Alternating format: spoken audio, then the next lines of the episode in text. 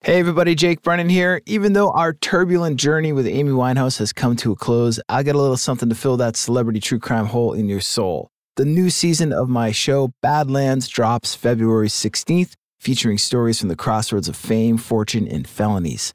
Badlands, Season 3, Hollywoodland, uncovers even more trashy tales from Tinseltown, with episodes about scandalous stars like Heath Ledger, Robert Downey Jr., Tim Allen, and the Black Dahlia. Here's a clip from an episode on Jack Nicholson featuring his 17 year entanglement with Anjelica Huston and some fairly hedonistic parties in Hollywood. Check it out. The movie was called The Two Jakes. It was a sequel to Chinatown, the 1974 film noir that had solidified Jack's status as a Hollywood A-lister. Chinatown screenwriter Robert Towne had returned to pen the sequel's script and Robert Evans, aka Bob Evans, Paramount's mighty production exec, he was back too. But Robert Towne wasn't just writing The Two Jakes, he was directing too, for the first time. And Bob Evans wasn't just the producer, Bob Evans was going to act in one of the film's lead roles, opposite Jack Nicholson.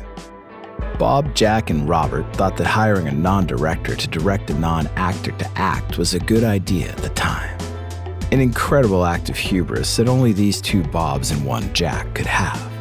However, as principal photography for the two Jakes neared, it became obvious to Robert Towne that one of those two things was most definitely not a good idea.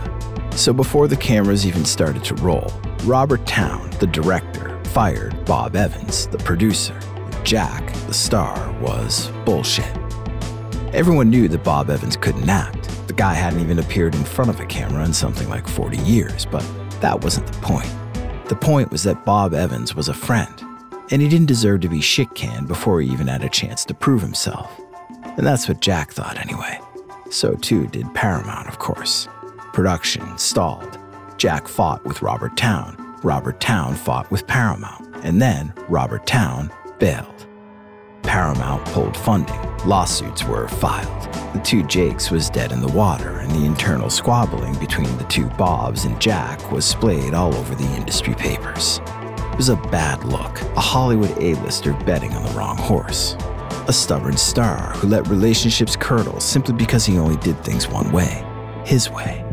And that's not how Jack Nicholson got to be so popular and so in demand. Jack Nicholson got to be so popular and so in demand because people liked him so damned much. At any given party in the swinging 70s with Warren Beatty, Clint Eastwood, Robert Redford, and Jack Nicholson in attendance, all the women gravitated to Jack. That grin, that smile. Some said it was devilish, others said it was the devil himself. The best parties, of course, were the parties at Jack's house, up in the Hollywood Hills on Mulholland Drive eight room A frame stucco pad, sliding glass doors overlooking a ravine, pool, jacuzzi, Matisse, and Picasso on the walls. Jack bought it for 80 grand in 1970. If you were in the know, then you knew about Jack's place. The door was always open to friends. Even Roman Polanski was welcome little Napoleon, despite the fact that he cast John Cassavetes instead of Jack in Rosemary's Baby, and once smashed the TV set in Jack's trailer when Jack bailed on Chinatown rehearsals to watch the Lakers game. Some called Jack's house the epicenter of the era's drug soaked scene. Author Bob Woodward claimed that Jack's house contained downstairs drugs and upstairs drugs. The downstairs drugs were for whoever happened to drop by, mi casa su casa. But the upstairs drugs those were high quality and were reserved only for very special company. And when it came to special company, Jack had all kinds, from one night stands to long term flings. But no love affair lasted as long as the one Jack had with Anjelica Huston, the daughter of the cinematic titan John Huston. Anjelica accompanied a friend one night in 1973 to attend a party at Jack's house. Anyone could see that he was a rake, a rogue, a Lothario. He was both charming and capital T trouble, a paradox. He was just like Anjelica's father, actually, who'd made a name for himself in Hollywood not only as a director, but as a great seducer of women. And so, perhaps against her better judgment, Anjelica allowed herself to be seduced by Jack. She spent the night, and then she moved in. Anjelica's rocky relationship with Jack over the next 17 years would be the longest of Jack's life. Anjelica even weathered Jack's infidelities. Well, most of the infidelities. She was even there, at Jack's house on Mulholland, hidden in the Hollywood Hills, when the cops showed up for the first time in 1977. But they weren't there to break up one of Jack's notorious parties.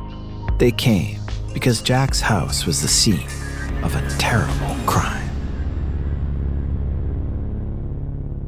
That was a clip from Badlands, Season 3 Hollywoodland. You can hear new episodes of Badlands featuring scandalous stars like Heath Ledger, Robert Downey Jr., Tim Allen, and Robert Mitchum starting February 16th. Find new episodes every Wednesday wherever you listen to podcasts, or binge the entire season exclusively on Amazon Music.